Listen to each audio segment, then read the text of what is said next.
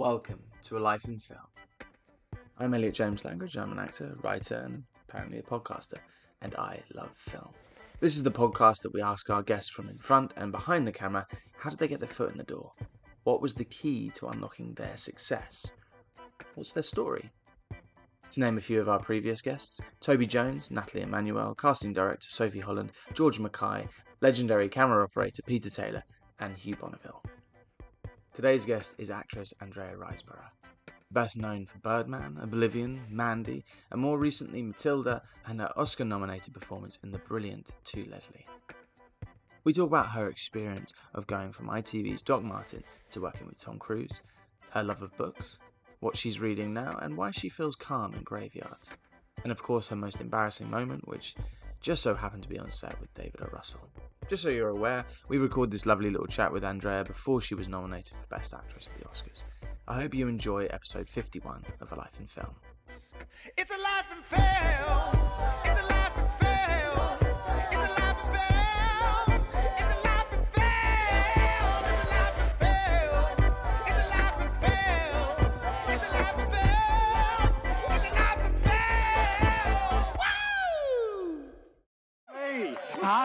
Does to win such a life-changing sum of money? Oh, well, I feel a hell of a lot better than yesterday. What do you plan to do with 190,000 smackaroos? I don't know, maybe buy a house, buy something nice for my boy, you know, just have a better life. Save my soul, ran through the night, lost in the woods and I want to be a good mama again. She just blew all that money. Yeah? Yeah. Where's she been? I won the lottery. I was the one who won the lottery. Help yourself. You always do. Ain't them derelicts you spit on. We ain't partying no more. chasing the pavement.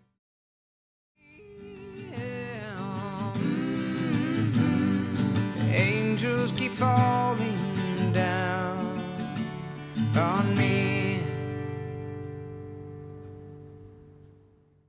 movie To Leslie, um, I'm always surprised by the films that I see you in and the parts that you play because you always look so different.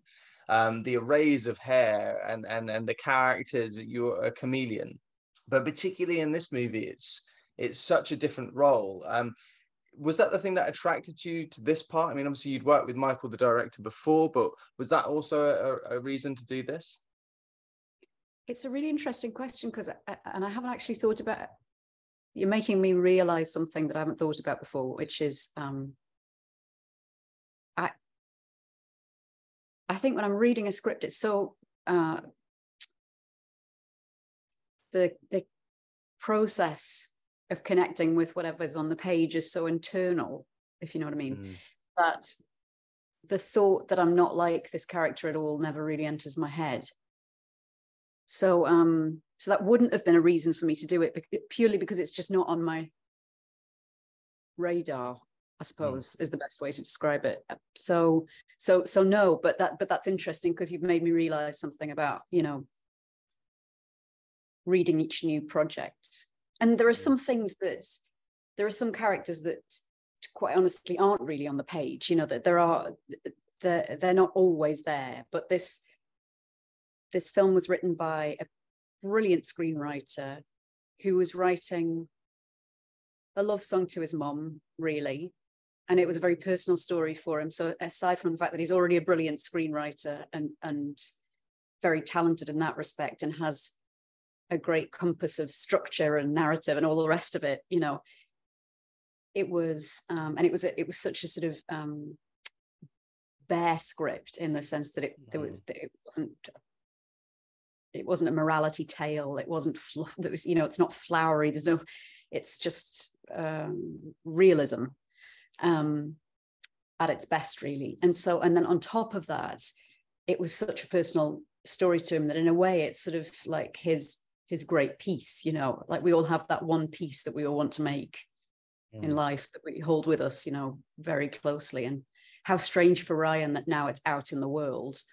So when i read it I was just totally captivated by the story and and the person and and the fact that the script is that we had the opportunity with the script, Michael and I, the director, who was the person who brought it to me and said, I think this would be something fantastic for us to do together.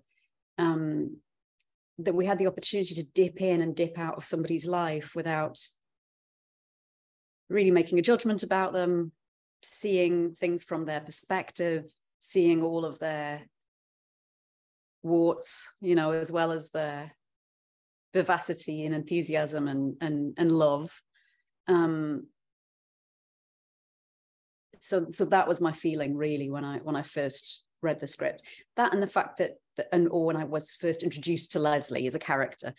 The other thing is that Leslie is based loosely on a on a real life person, but that person didn't live in Texas. It was a very different life. She was she lived in a very different world. So that that part of creating the character was so fulfilling for Michael and I, both being Brits, trying to sort of carve out a Texan life. And that's a challenge and a wonderful one and a really interesting one. And the, the, that's this that's really the why I continue to always want to do my job is because you get to step into so many different walks of life. Um, and it evokes a great deal of, uh, I think, compassion and empathy and understanding, you know, on a as a, as a human being. It's almost like when you get that chance to play a character that's very different to yourself, it's like almost free therapy. You get to experience these things that hopefully you'll never experience in real life because sometimes they're quite horrific things you have to do on screen. But um, it's a it's a it's a quite a nice process sometimes to get that emotion out and and not have to actually live it in real life. It's difficult as an actor when you're then out of work uh, you know to see actors not working and to have developed that relationship with their emotions where they process their emotions through their work basically and then not to have that outlet mm-hmm. um, especially during the pandemic with theater actors you know was heartbreaking really um, yeah. The film industry managed to sort of carry on but i think a lot of especially theater performers truly suffered from being um, for want of a better phrase, clogged up, you know, just clogged mm. up with emotion, clogged up with. It's a very strange job in that way, isn't it? Right, 100%. I, feel like actually when you are out of work and you're in those in between times which you know a lot of actors really struggle with and it's something that is talked about but it's one of the it's the primary thing that you end up doing if you're no you're not a really successful actor. Um, and i think it's it's a really hard thing to go through. You have to find coping mechanisms and um, we talk a lot about that sort of stuff on here because there's a lot of young actors that are coming into the industry and and and I think it's good to especially hear from someone like you who who's worked in some amazing projects and had great performances and things that um, you can still relate to that even later down in your you know down the line in your career that it's still a you know it's a it's a thing that we all have to sort of get through. It's tough it's a, it, yes it's a strange thing because you think oh should i go down this path and start making that my cycle? You know should should if if it's not going to be all the time because it's not a 9 to 5 even if even if you're working like i'm working and it's you're doing a lot of of you know able to be quite prolific thank god. There are still these large chunks of time when you're not actually doing day-to-day work. Um, and it's it's difficult to put the pieces of your life back together in that time as well uh, or to even figure out who, who you are in all of this because you've spent so long occupying the mindset of somebody else. So in so many ways i think i wish in a way that they taught us that at, at drama school you know sort of how to cope with mm. not being creative or how to be creative when you're not doing the thing that you think that you should be being creative in you know? 100% 100% is is there um something that you do you like have hobby that you do or do you, do you write? And obviously i know you produce you're starting to produce and you've got your production company mother sucker which i absolutely love the name. I'm sure a lot of people have told you that but um how do you feel that time when you're in between yeah things? so um i've produced for about well, i've had my company for about 12 years now and that's been really interesting on many levels um and i've also been producing independently. Um, but you know, I don't in in I don't in any way see that as an extra, um, as a sort of hobby or a a relief or a release or anything like that. Aside from a work, I see it as like another another branch of another arm of my of my of my actual work. um, and something that I just ended up doing because out of necessity because I couldn't keep listening to myself moan anymore without actually stepping into action and um, doing something about it. So uh, that's been fantastic and and very busy and um, but if for my own part music is a huge part of my life always has been. And i think um, especially as a theatre actor or if you have any kind of relationship with verse or classical theatre or anything like that i know so many classical theatre actors who um, are huge music enthusiasts. Um, and that's something that and I make music as well, but that feels like mine. That's not something Mm, that's a mm. that's shared, if you know what I mean. Um, reading, I'm a huge avid reader. Have you got a book that you're reading now that you would recommend to the audience? Something that you're enjoying? Uh, well, I, I'm actually I'm reading a couple of things at the minute. So I'm reading. I'm still getting through. Uh, this is a, an interlinear translation. This is like an interlinear translation of Chaucer's Canterbury Tales, which is very interesting because I have read Chaucer's Canterbury Tales before many years, many moons ago, 20 years probably ago. Um, but I've never read it with an actual interlinear translation, which tells you exactly what's happening wow. in English as well as you know the historical Yeah, yeah, yeah. English that it's written in. Um, and it's very bloody helpful, I tell you, because you can really go off piste with stuff like this. You can really think that you're reading about a genital and it's actually gentlefolk, as an example. Yeah. Um, That's really interesting. I didn't know that you could get that. story in a way. Um, and I'm also reading a book, uh, First Century After. I'm re- I read a lot of things at the same time, just because I feel sometimes you're in different moods, aren't you? Pick up something, and um, I'm not. I'm not really a purist in that sense, where I just read one thing uh, obsessively and then finish it and then start something else. And I, I'm normally I've normally got six things on the go for different parts of my brain. Mm, mm. Um, I'm reading the first century after Beatrice, um, which is uh, uh, an extraordinary novel that I picked up in Beirut. I was just in Beirut. My other half is Lebanese. And so uh, we just went over there for a couple of days and I got loads of uh, got loads of reading material when I was there. Oh, nice. So you, when you're traveling around, you kind of look out for that. You go into little shops and see if you can find something that will interest you on your travels. That's nice. I think there's something that, that there's something about for me, something about being around books that's really or books, as we would say in Newcastle, that's really um, calming. I also feel the same way in graveyards. I feel so calm in a graveyard. Two very different things. because probably because it's all over, you know. Mm, mm. and you could, like you couldn't get any better perspectives just loads of people literally at peace Yeah. um but no, I get that. I get that. That does make sense. Yeah and and, That's and the, of course the, the the the true the golden the sweet spot is to be in one of those graveyards like highgate cemetery where loads of literary figures and mm-hmm. politicians are all at rest because then you feel sort of like you're ticking two boxes like highgate cemetery's got karl marx i think but it's also got oscar wilde. So you know that kind of things i find Good lineup. yeah you feel you're in good company That's nice though, because whenever wherever you go in the world, you can feel at peace. If you go to a graveyard, you could just get a book out, and there's something about the smell of a book as well. Um, especially if it's something you've got from a charity shop or a, you know a book that's traveled and had you know it's got its own story. Yeah, I, I get that. It kind of feels like you're taking a part of home with you. Um, and one that's been passed on there's nothing greater than a book that's been passed on with people's notes and thoughts and musings in it. And then you get to sort of keep it and you, you're going to look back years later. I mean there's nothing there's nothing more special. And i'm not really sure eh, forgive me because i don't i like ecologically or in terms of the environment i don't know what the best thing is to do whether it's to have a book and to reuse it and reuse it or whether it's to read something on a piece of electronic equipment that then has to be broken down at some landfill i'm not sure yeah, I, what the yeah, best I'm thing- sure. but I do much prefer not having uh, light going because I feel like we've got so much light going into our eyes all the time with phones and Mm. stuff.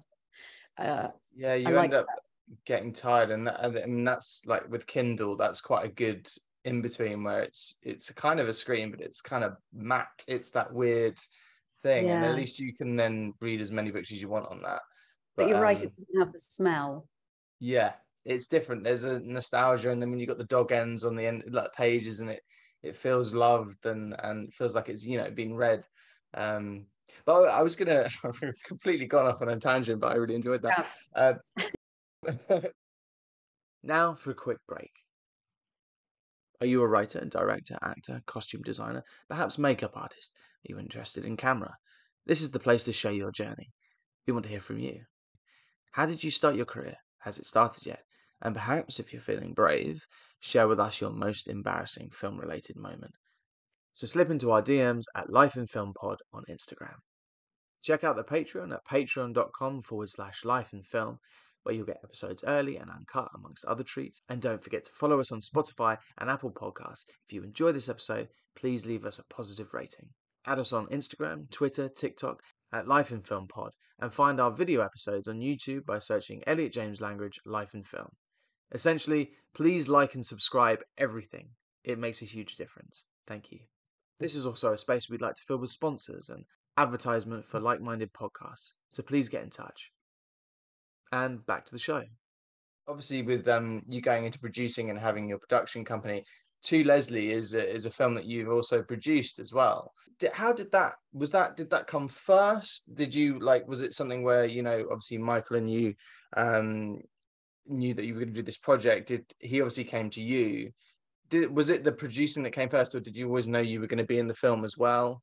Um, So my what kind of order did that bit happen? different thing. Mother Sucker was I started as a sort of financial, basically a financial cushion to see a film through its entire process of coming to life. So from its inception, during through development, during its shooting, and then through distribution and beyond to the point where it can provide financial aid for designing a DVD cover, uh, having a beautiful image, you know, on it. Should that should DVD still be in existence at that time? But um, so that's kind of a different thing, and it's it's it is an all female company, um, and it's uh, you know, and most of the crew identify as female, um, or not or not male, and that's a very different experience because I feel like the the just having the the energy that the crew brings to what goes on screen was always the thing that I was interested in. That was the first thought. That was the first seed of that company. Mm. Um, hence its name, sort of Mother Sucker. You know, sucking from my mother, or or or something, something to do with a um, a sort of matriarchal approach to filmmaking, basically. And it's Mhm. evolved from that in many ways, but uh, that is sort of my company. And and when we produce the the crew, the structure of the crew and everything's very different, very different sort of setup. When I produce independently, um, of, of course, not everybody wants to work that way, nor would I enforce that on on on anyone really. And so um, there are lots of projects that I am involved in independently as a producer, one of many executives or um, one of a few producers, and uh, that doesn't sort of tick the same boxes as as the ones that my company aim to tick, if that makes any Mhm. sense. So, um, so to Leslie was one of these, an, an independent thing, and for me, and um, we had a we had an extraordinary amount of creative freedom actually because um, we had wonderful investors, which is really really unusual. Um, and it really felt like we were able to make a film that really that could have really only been made in the 70s or you know that that kind of it felt like uh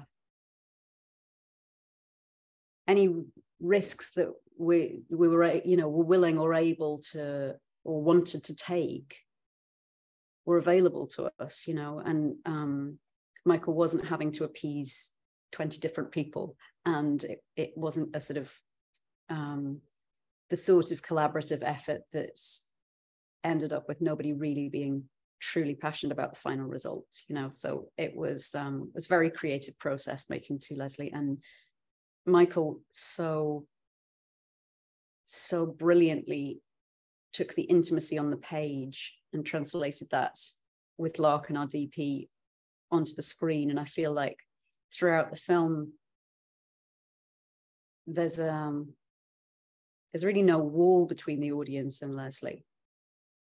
And that's a sort of very, very difficult thing to achieve. And we shot the whole thing on film and in 19 days, which, as you know now, is a real challenge in terms of processing time and all those extra costs. And of course, that was a that was a, that in itself was a labor of love. So, um, but but I I think shooting it on film and the immediacy that that um, demands from all of us, from cast, crew, everybody involved, because you don't get as many chances, and sometimes you roll out and you don't catch everything, and so you have to be constantly sort of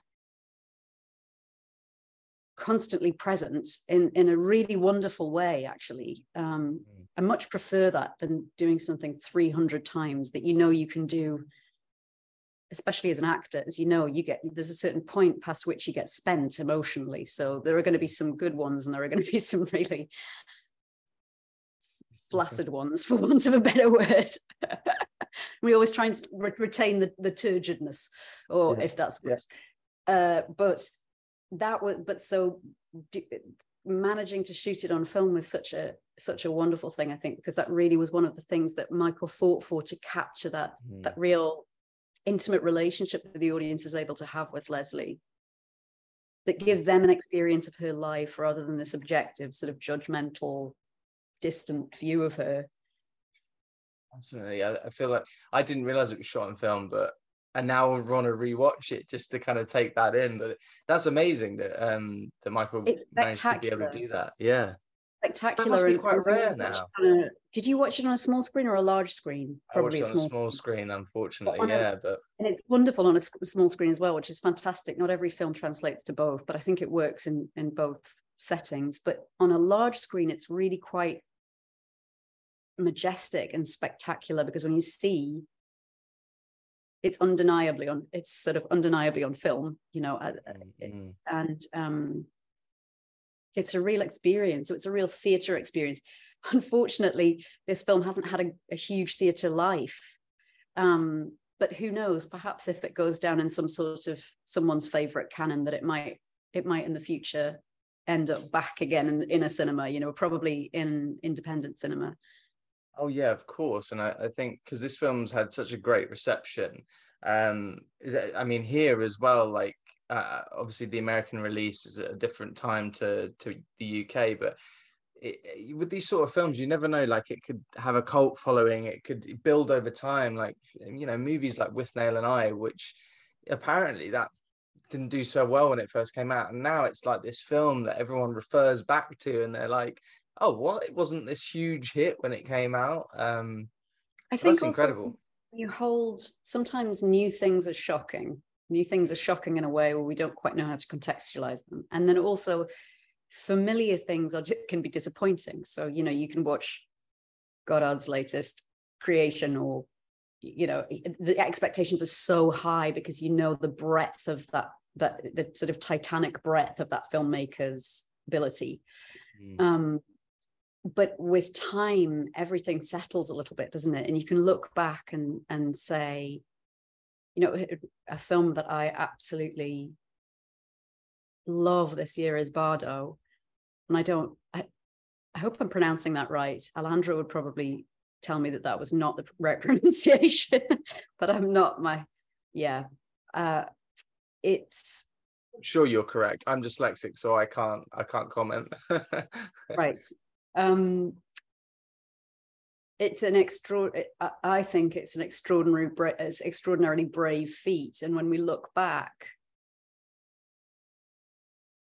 the you know the the the mainstream just pales in comparison to the things mm. that directors like alejandro are doing and and continue to have the bravery to do. And of course now have the resources to do because they because huge platforms have faith in them. And that's a i think that's a very very positive thing um Yeah, but the expectations are so insanely high on brilliant filmmakers and and and also on on brand new films it's like you have almost have one shot and if it doesn't go well it you know it can be the end of somebody's Mm.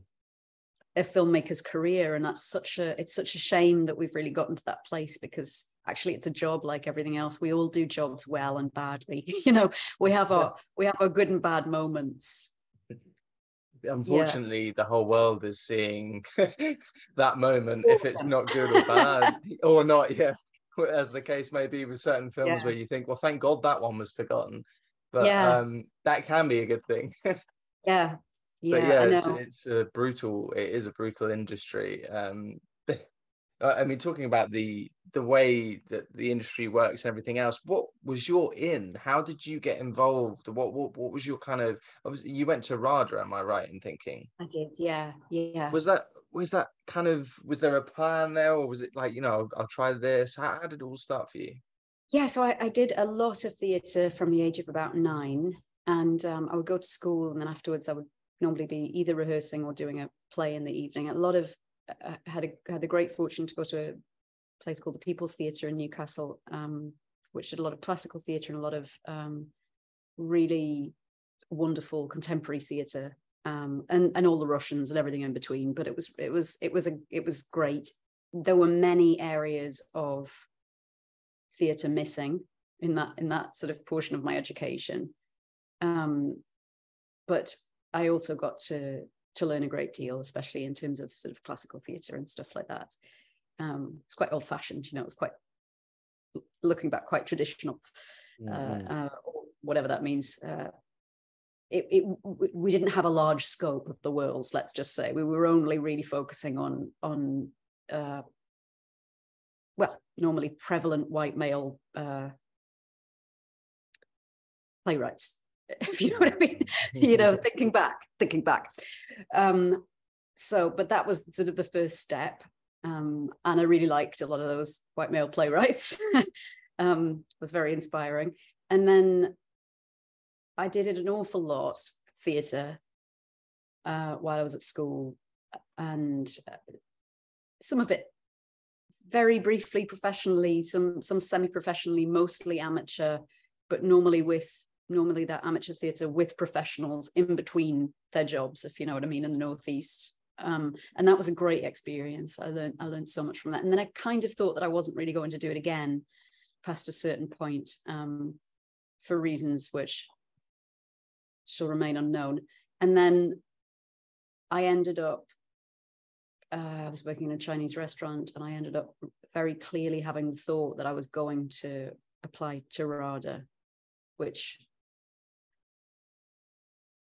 I'd, st- I started to do, I was doing the Comedy of Errors, terror, one of Shakespeare's absolute worst plays. Um, I was, I was in, and for whatever reason, I hadn't, I hadn't been in a play for a long, for a long while.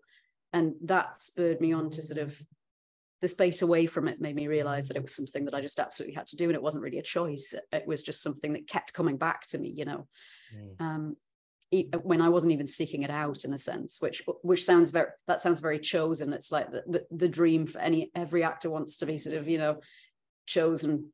Um, but it was less like that. It was more, it was more like I was kind of running away from something that felt very uncomfortable and that I wasn't really able to deal with. Um, so I auditioned and I and I got in and then to RADA and then that was really, you know, I had a classical training in every sense of the word, and that went, you know, pretty well. And then very quickly started making films and and actually very quickly found myself in a studio system, which was um, Mm. completely different experience to th- having Yeah, thought about you know the pinnacle of your life playing you know female hamlet at the rsc or whatever it was or whatever whatever you the height of your aspirations were to then go beyond that um, and to be in a in a situation that felt very alien in, in loads of ways Mm. um, took me a while to get used to and i now feel very very comfortable you know i feel very very comfortable in the studio system and i feel really Mm. comfortable in independent film and and i look back now and realize film in so many ways was a thing that had driven me as much as theatre because that was the thing that was coming into my living room as a kid Mm. Mm-hmm. Um, It's yeah, it's amazing that you because you have done a real sort of s- selection of, as you say, like going from you know plays to.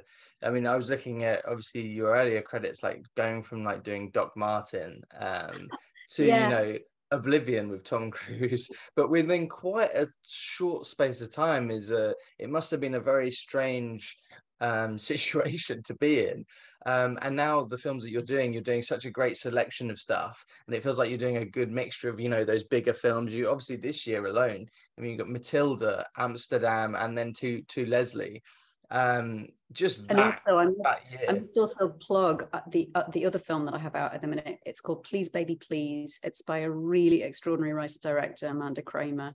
If you get a chance to watch it, it's like an LGBTQ plus West Side Story with no Brilliant. When, when's that out well one song.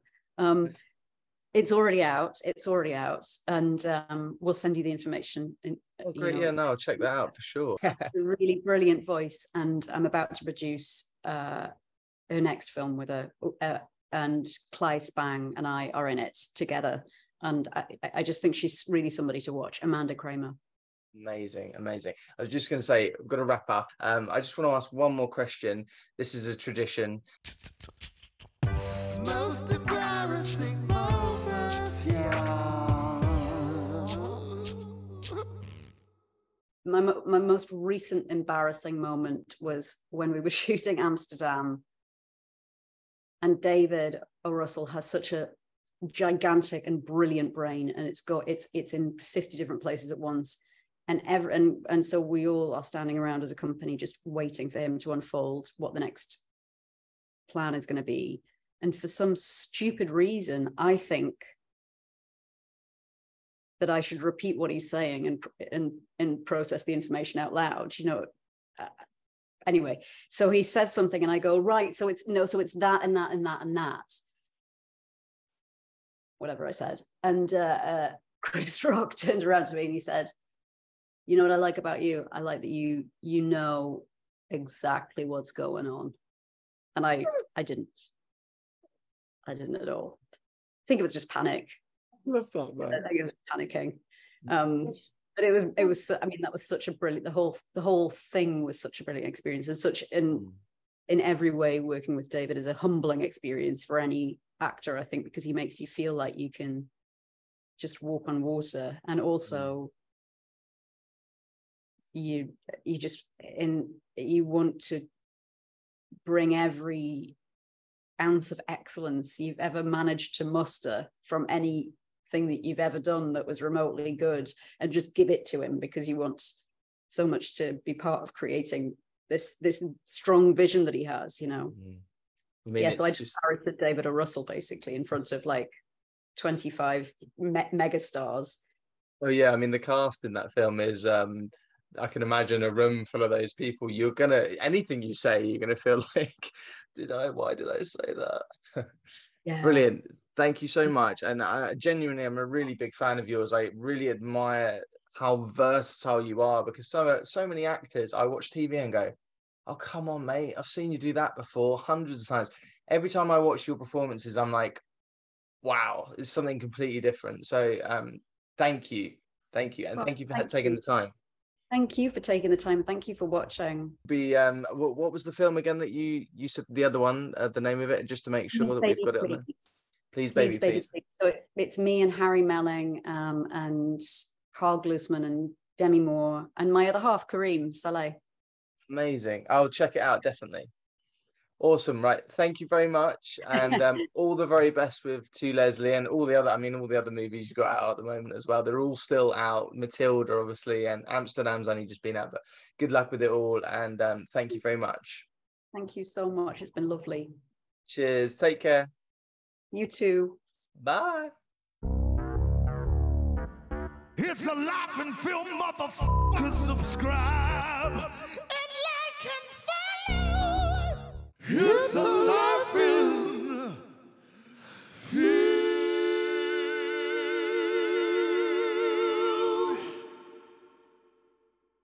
Thank you to our wonderful guest, Andrea, and thank you to 42 West.